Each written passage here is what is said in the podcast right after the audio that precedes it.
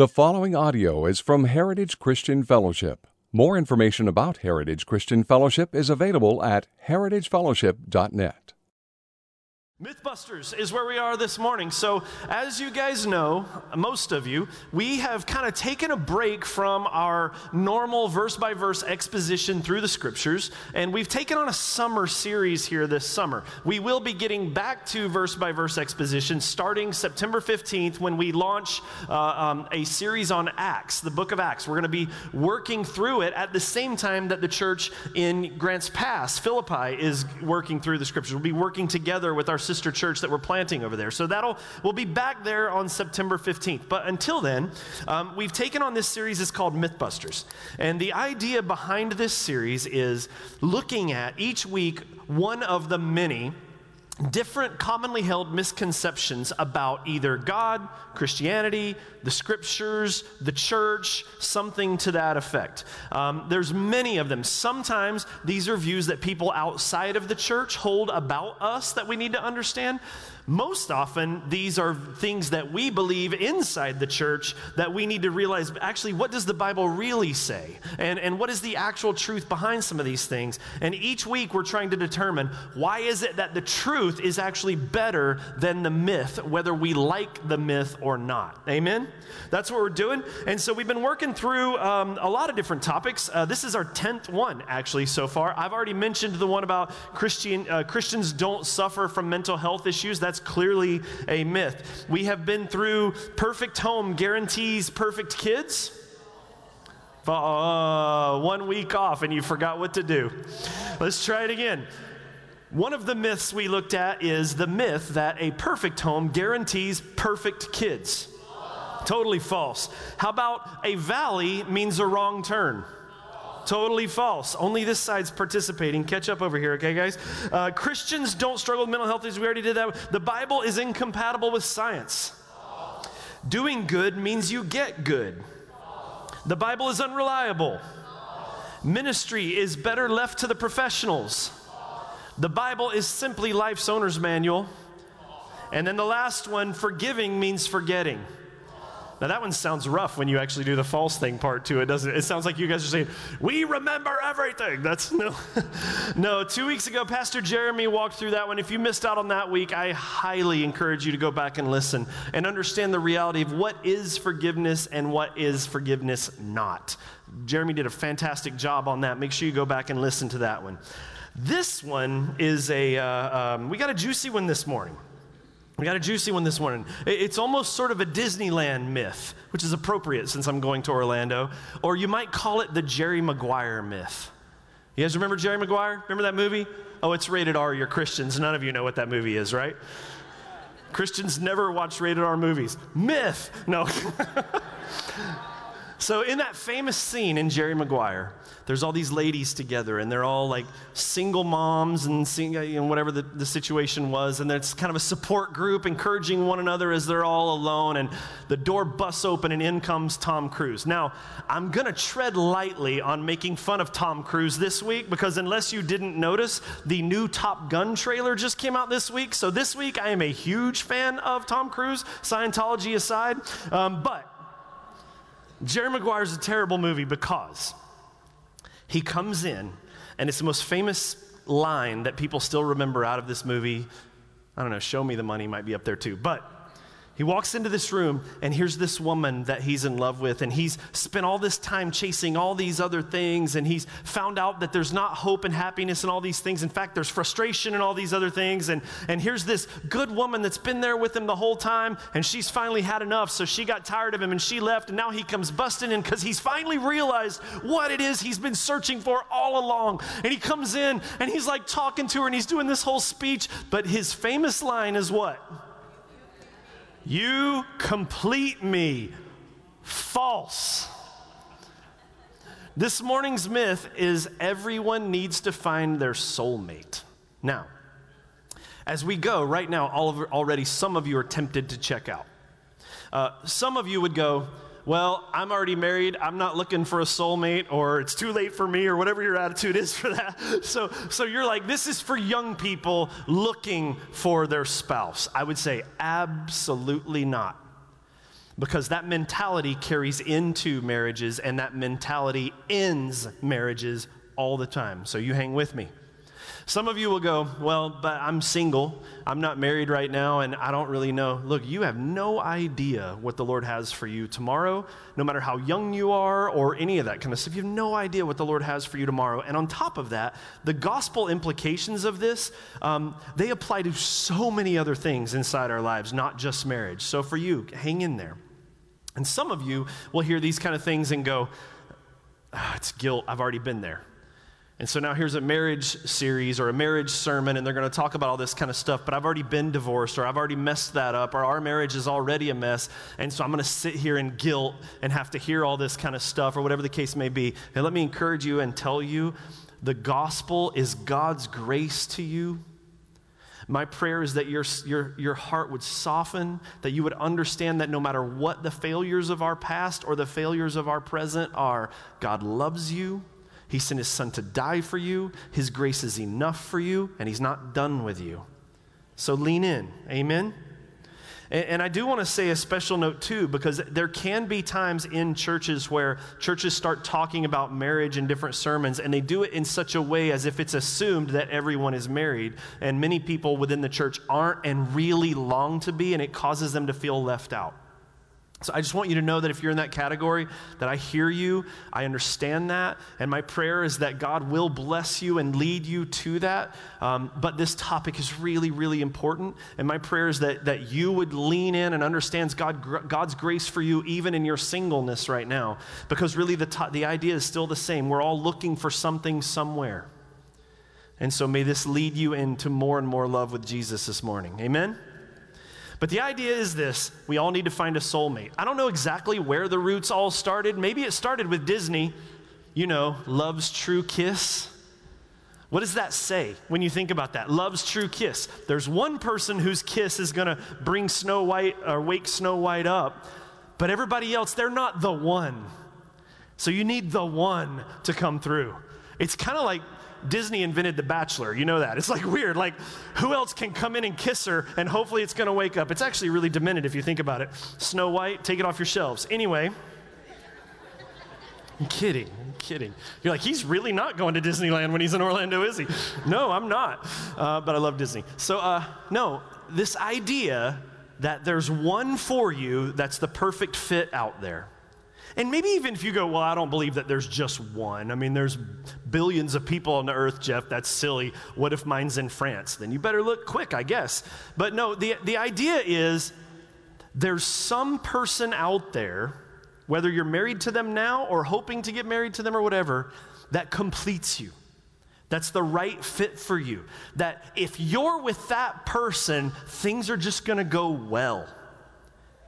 But if you end up with the wrong person, it's going to be a problem.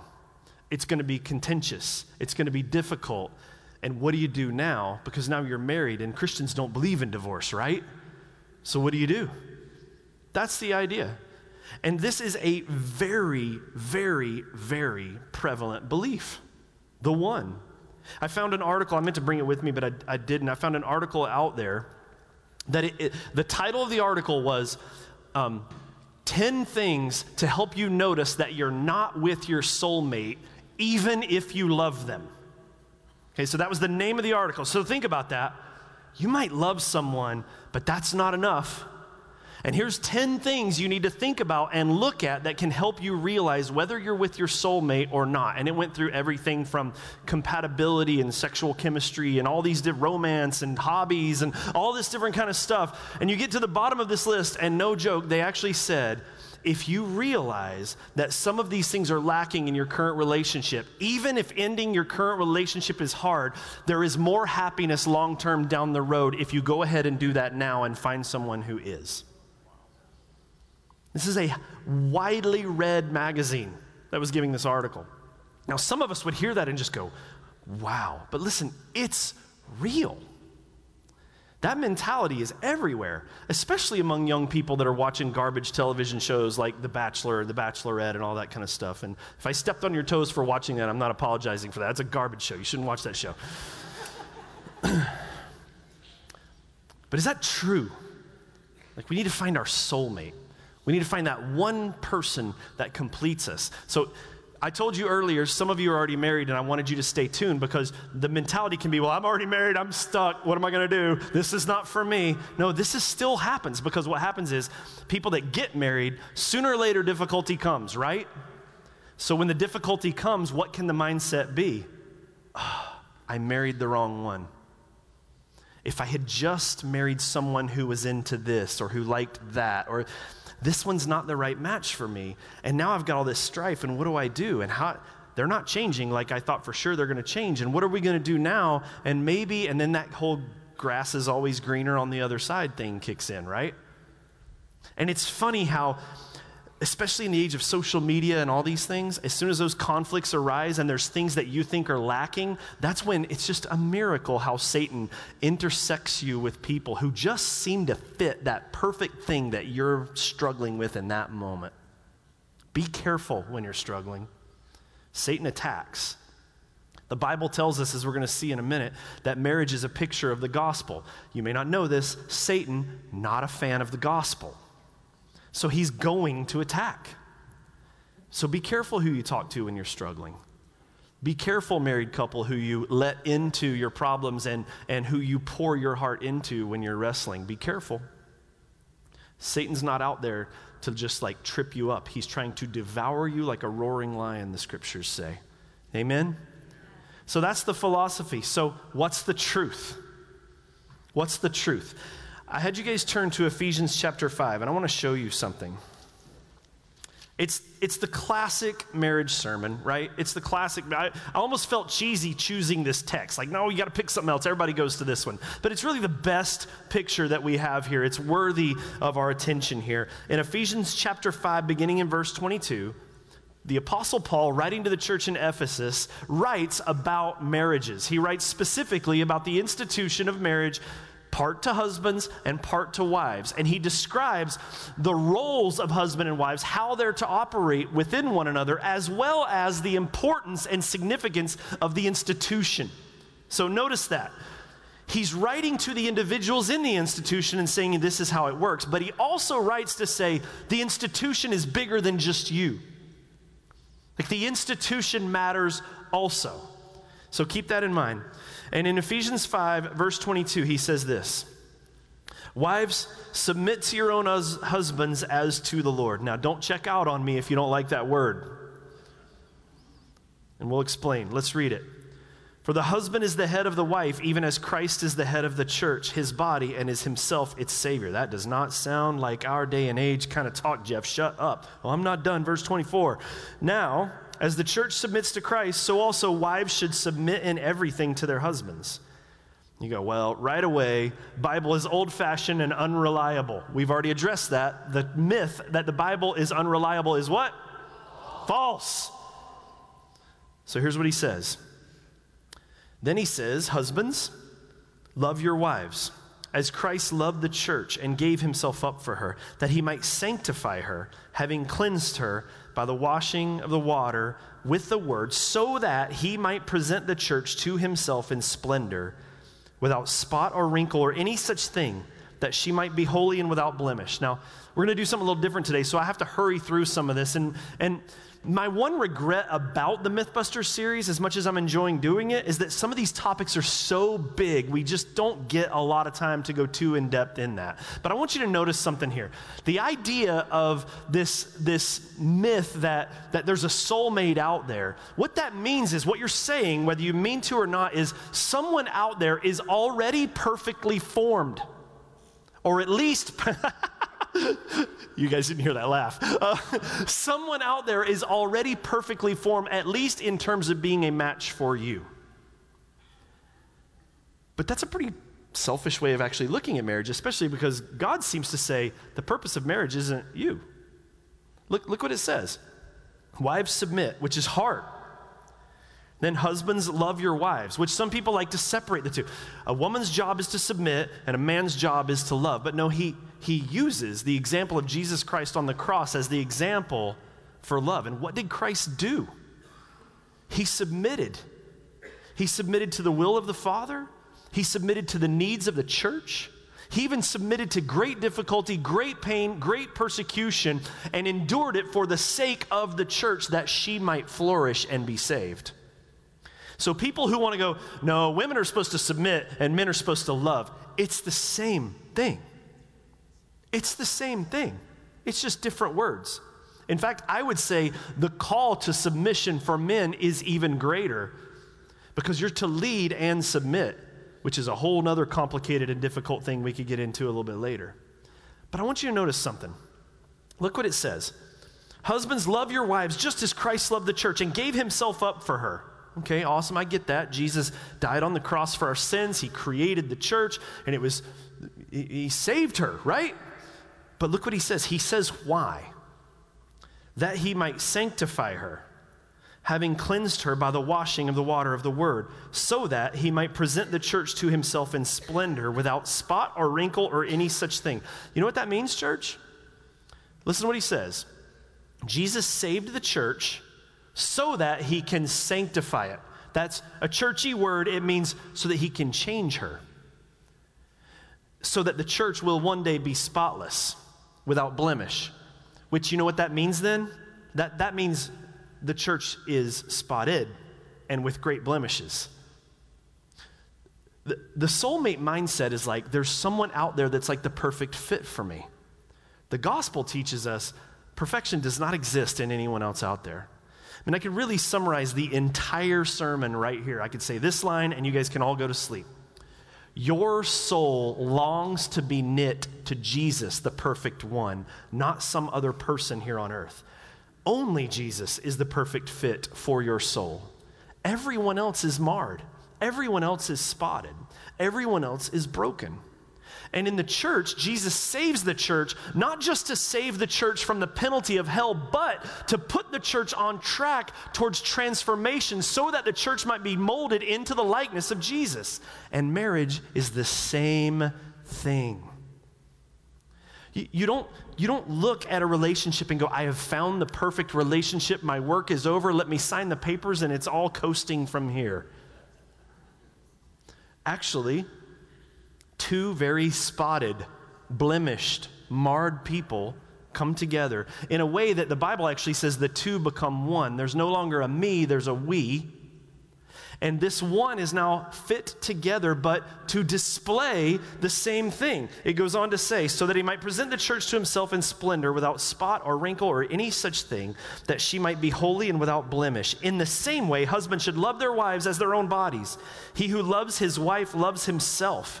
For no one ever hated his own flesh, but nourishes it and cherishes it as Christ does the church, because we are members of his body. Therefore, a man shall leave his father and mother and hold fast to his wife, and the two shall become one flesh. This mystery is profound, and I am saying it refers to Christ and the church. He says, Your marriage is a visible picture of the gospel of Jesus Christ. This thing that Jesus did for the church, the same thing's happening in your marriage. And the design of marriage, God's created design for marriage, is that people would look at marriages and see examples of grace and forgiveness and love and support in spite of blemishes as two people walk together through blemishes towards a day when they sit together in glory.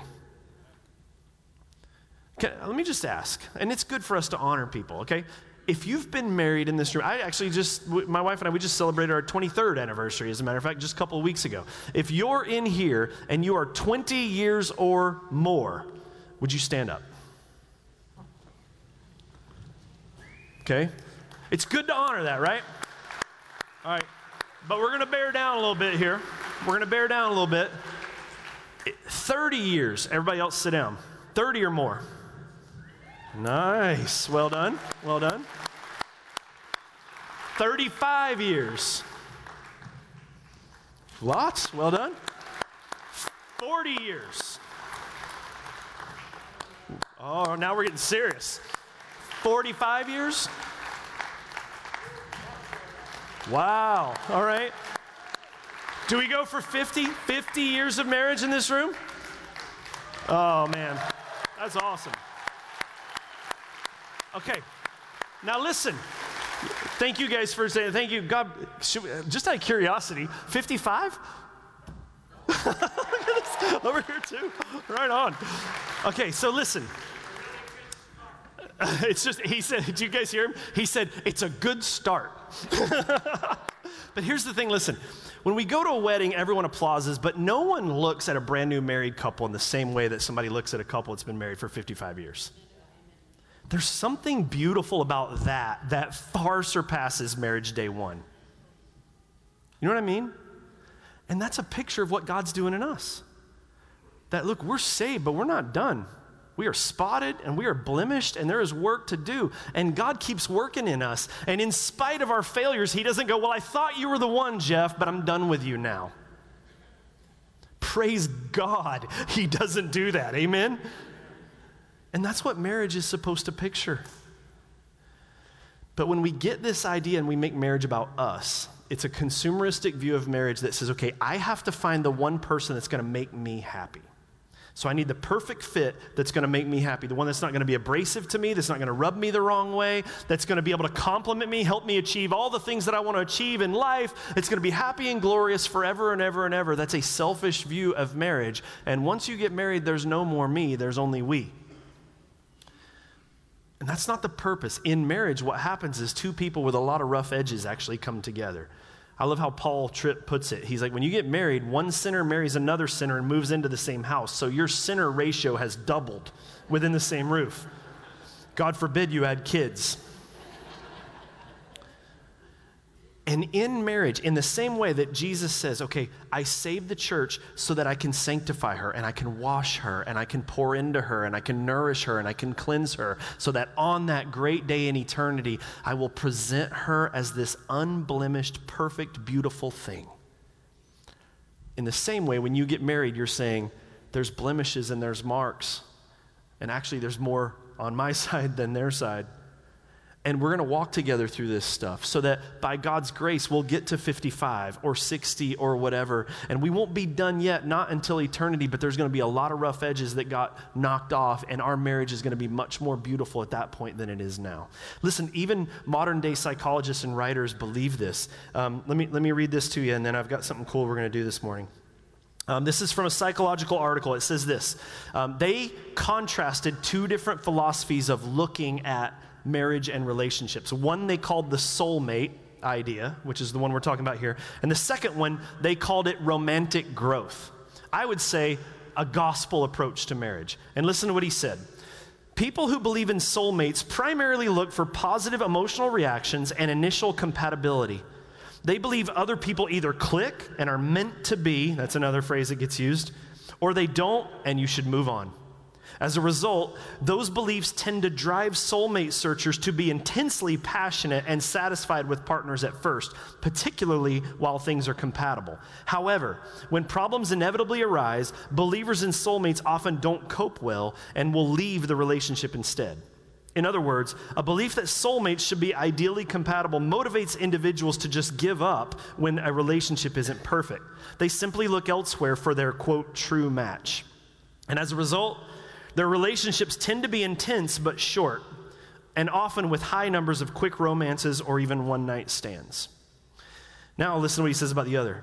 People who believe in romantic growth look for someone who will work and grow with them, resolving conflicts as they arise. They believe that relationships can evolve with hard work and especially compromise, even in difficult situations. A romantic growth individual might not even have the same intense response to partner connections at sometimes, but when problems arise, they are motivated to solve them and they stay committed to their partner. As a result, their relationships tend to be longer and unquestionably more satisfying over time. Rather than rejecting a partner for minor disagreements, they work together, evolve, and they grow a much more satisfying relationship. Like, that's not the church saying that. But the Bible said it first. He's not, just so you know, he's not proving the Bible right. The Bible actually proves him right, just so you know. But he's right. He's right. The mentality that if I had just married the right one, everything would have been fine, is a toxic mentality. And you start to, if you're not careful, even when you end up in a marriage relationship, you're going, oh no, if I had just married that one. And the problem is, you carry your baggage into the next relationship when you leave. Listen, church, I've only been married 23 years. We got people in here that far out, uh, uh, out experience me. And a few weeks ago, we actually did a sermon about ministry is better left to the professionals, which is. So I had an idea. Why don't we let you guys hear it from someone who's been there in much, much longer and much more significant ways than me? So I've asked John and Lisa Herman to come up and join me real quick. And we're just going to spend about, you guys come on up, we're going to spend about 15 minutes here before we finish up just talking for a few minutes about this very, very topic. Um, those of you that don't know John and Lisa, John and Lisa have been around. How long have you guys been at Heritage now, John? Nine years, nine out of 11. So we got them. You guys want to go fight about it first? You want to talk? Where's our other? Oh, there we go. You guys have a seat. Can you guys welcome John and Lisa Herman for me, would you? So, the, the reason that I asked John and Lisa Herman to join me up here for this is because I know their story. So, um, I, I, just, I, just, want you guys to hear it from someone who not only has been through some of these kind of things, but who now looks at their own ministry as walking other people through these sorts of things, if you will. So, so you guys, you've been married for how long? 44 years. You got a microphone there. 44 years in uh, November. 44 years in November. Congratulations. So, piece of cake the whole way, right? Amen. If everybody could just get their act together, they'd be like you, right? Wait, let me kiss my frog again. she just, you guys get you have to hold the mics real close. Really close. So, so she just said, "Let me kiss my frog again," is what she actually said. okay, so T- tell us about uh, about y- your story of your early marriage. I know this, but many of them don't. Can you just okay, kind of so share that? Basically, real close, our, real close. Our, uh, Closer. Close. There you go. Our story. Perfect. Um, the theme song for our marriage. Closer. there you go. You have to eat it. The theme song for our marriage probably would be "What's Love Got to Do with It." Um, when we got married, we had no idea what love was. Uh, we had a completely different agenda. I won't go into the details because this probably isn't the proper setting, but um, I had my own thing. I had my own trinity that I was um, worshiping, basically me, myself, and I, and it was what I could get out of things. And we went on our honeymoon, and somewhere around the grapevine, Lisa got out to use the restroom, and her evil twin got in. And whoa, now, whoa, whoa, whoa. clarify. Before, I will. Before anybody, any of the women go, oh yeah, you're blaming her, or the guys are going, yeah, preach it. I was, I was a This is real, not going well. I was, no, there's, there's, I was a real piece of work. I, like I said, it was all about me. Um, I didn't really care how it affected her. All I was in it for was myself. And our marriage, I say for 15 years, she said for 20, Women uh, was sensitive. terrible. So we we started out. We kind of flip flopped everything. We started out terrible, and it was bad, bad, bad for 15 to 20 years because we were focused on ourselves, and we first of all we didn't know the Lord, and then the Lord had to do a lot of chipping and sh- reshaping and things like that, um, and it was it was really really difficult, really difficult. Mm-hmm. And you so, guys hit a point where you were ready to cash out, right? You were done. Well, John More was John was ready to cash out. I think um, I might have stayed only out of fear uh, of being alone. Um, but actually, John said to me one day. He said, um, you know, that he wanted a divorce, and I said, okay, if you really want a divorce, I'll give you one. But just know that whenever you get to wherever you're going, you will still be there. And that really made me mad. Mm. because we have to deal with who we are, not who they are. And so if I were to go somewhere else, God would still continue to work on me. He just happened to choose John. I would say, yes, Jesus is my soulmate, and the longer that you are married, the more you find that Jesus fulfills that for you. And to not put expectation on someone who can't do that. Mm-hmm. Um, but our love has become stronger, more valuable. Um, there really aren't any days anymore that I wish he wouldn't come home. So. There were a lot of those. There was room for exceptions in that, uh, yes. it sounded like. But Yes. So I will say one thing. We were actually separated, and while we were separated, I found out that I was pregnant with our first child. I took John out to lunch to tell him, and he says, Well, that's fine. He says, But don't think that's the answer to our problems. And it wasn't because Jesus was the answer to our problems. Mm. But because I was pregnant, he said, you could, you could move back home. Like I said, I was a piece of work. You kicked her out? Yeah. Boo. But, but we call uh, Melissa the glue that God used to keep us in this relationship that has been very difficult, but so rewarding to not give it up. Hmm. Amen. Amen. Uh, Lisa, you had said, uh, um, one of the comments when we talked this week and we got to spend some time together is you said that, um, or maybe it was John, I, I was so focused on her that I could not see me and that your prayers were, Lord, change her. Yeah, Talk that about that, me. would you? I, every day when I, I had a long uh, commute to work, and I, I, like I said, I was focused on me and what was best for me. And, and it was like I prayed every day, Lord, you need to change her. She's got this wrong and this wrong, and all these things are wrong. And the Lord very clearly said, Don't worry about her. You have plenty of things that need to be worked on. Mm. And that was a pretty significant thing for me. And, and like I said, going into this, we, I, I was an only child. I guess I still am. Um, but, but, but it was always all about me. And I was not willing to really look at the Word and see what Jesus had done for us and what He had done for me specifically. And when we finally started to get a hold of that, that's when the Lord really started to do a work in us and, and make our marriage into what it needed to be mm. and what He wanted it to be.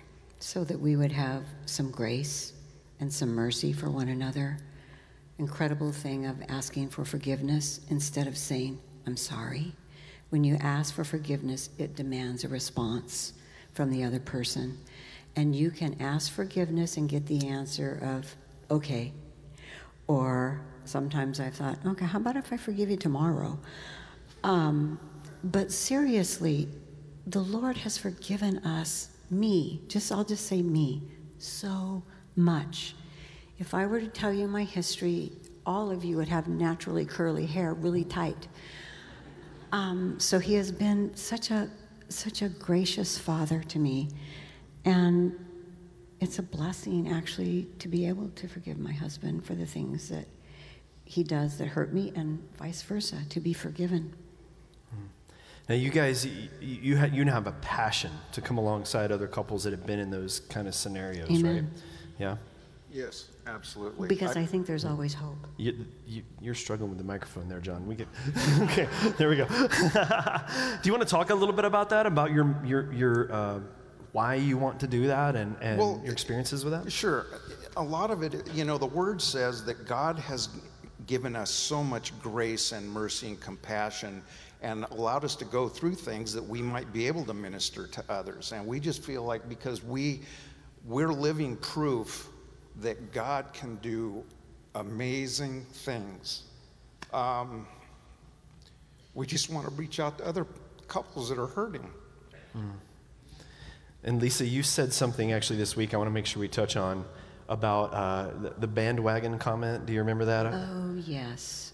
When you have no conversation with your husband and you need a friend, choose your friend wisely. It must be a godly woman, not a man. And that woman must love your husband and will not change her mind about loving your husband and will turn you back to the Lord and seek what is good for both of you. You don't need someone who's going to go, yeah, he's such a rotten jerk, and you know. Mm. Um, so that is so important, and you need to be careful with whom you share that and with how many people you share that with. Yeah. I thought that was so important because our tendency, whenever we've been injured, when we've been offended, when we feel like we've been wronged, especially if we have a selfish view toward our marriage, is to find vindication from the people that we're talking like yeah I, yeah i was right. That was wrong. Yeah and, and she put it she, she had said this week i wrote it down you don't need people to jump on your bandwagon of hate for your husband. Like that's not what you're looking for. You need someone that's going to be willing to tell you the difficult truth and, and say you know what? You're actually being really selfish right here. Amen. Um, and then, and then uh, I, I loved your quote. I think this was you lisa too like why would anyone want to start over Seriously, think about the work that you have put in. And when I look at how the Lord has changed us, there was no comfortable place with me next to John, but since we have with each other, there's a soft place where I fit right in. Mm-hmm. Now, don't get me wrong, it's not like we never argue or anything anymore, but it's not, okay, see you later, I'll be back tonight or tomorrow. Uh, it's not, I'm not going to talk to you for a week. Those things used to happen. God has been so faithful to us, and it's He is the one who has kept us. The word says we are kept by the power of God. You have to hang on to Him. Mm-hmm. Mm-hmm. Yeah, one of the other things we talked about too um, this week, um, and Paul Tripp is well known for this. He, uh, Paul Tripp is a great resource if you want to Google that, if uh, just for marriage and family ministry. But one of his comments was, um, "We are made in the image of God, but too often a husband wants to take his wife, who's made in the image of God, and try to mold her into the image of himself, trying to change her into, you know, to fit him in a certain way." other than realizing, or instead of realizing that we are all being molded more and more into the image of Christ, that that's the actual goal. Um, and I guess this psychologist would say the person you're looking for, someone's going to walk through that with you, still be by your side as you both are being changed long term. Mm-hmm. Mm-hmm. Yeah. Well, would you guys like to just share anything else with, uh, with everybody? I, I, just wanted the opportunity for it, it's important to see that, man, the church is full of people that have these different kinds of stories. And a healthy church, you want to come alongside people that are wrestling through those because there's not a marriage in this room that doesn't have seasons like that. Not a marriage in this room. And, and a healthy, functioning church supports one another through these things. And so this is what they do. Like there's them and other families. I can see multiple families in this room that do this very thing right now, wanting to come alongside alongside couples who are struggling. So you got the mics, talk to the church. Go ahead. It's preaching ain't easy, is it? I'll share. That's familiar. I used to say, We need to talk about this. And he'd go, Go ahead. um, I think recognizing that if you are committed to the Lord, and of course He is committed to you, no matter where you are, He's going to work on you and He's going to change you. So it's are you committed more to your present happiness or are you committed to who the Lord wants to make you to be to reflect Him? Mm-hmm. Um, so to come alongside is a joy if you are honest.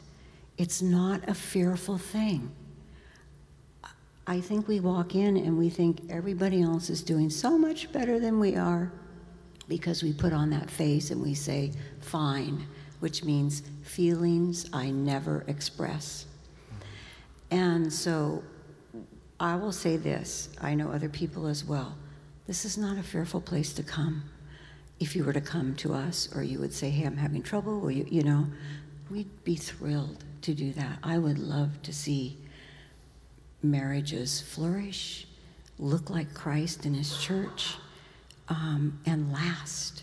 And what a heritage you give to your children.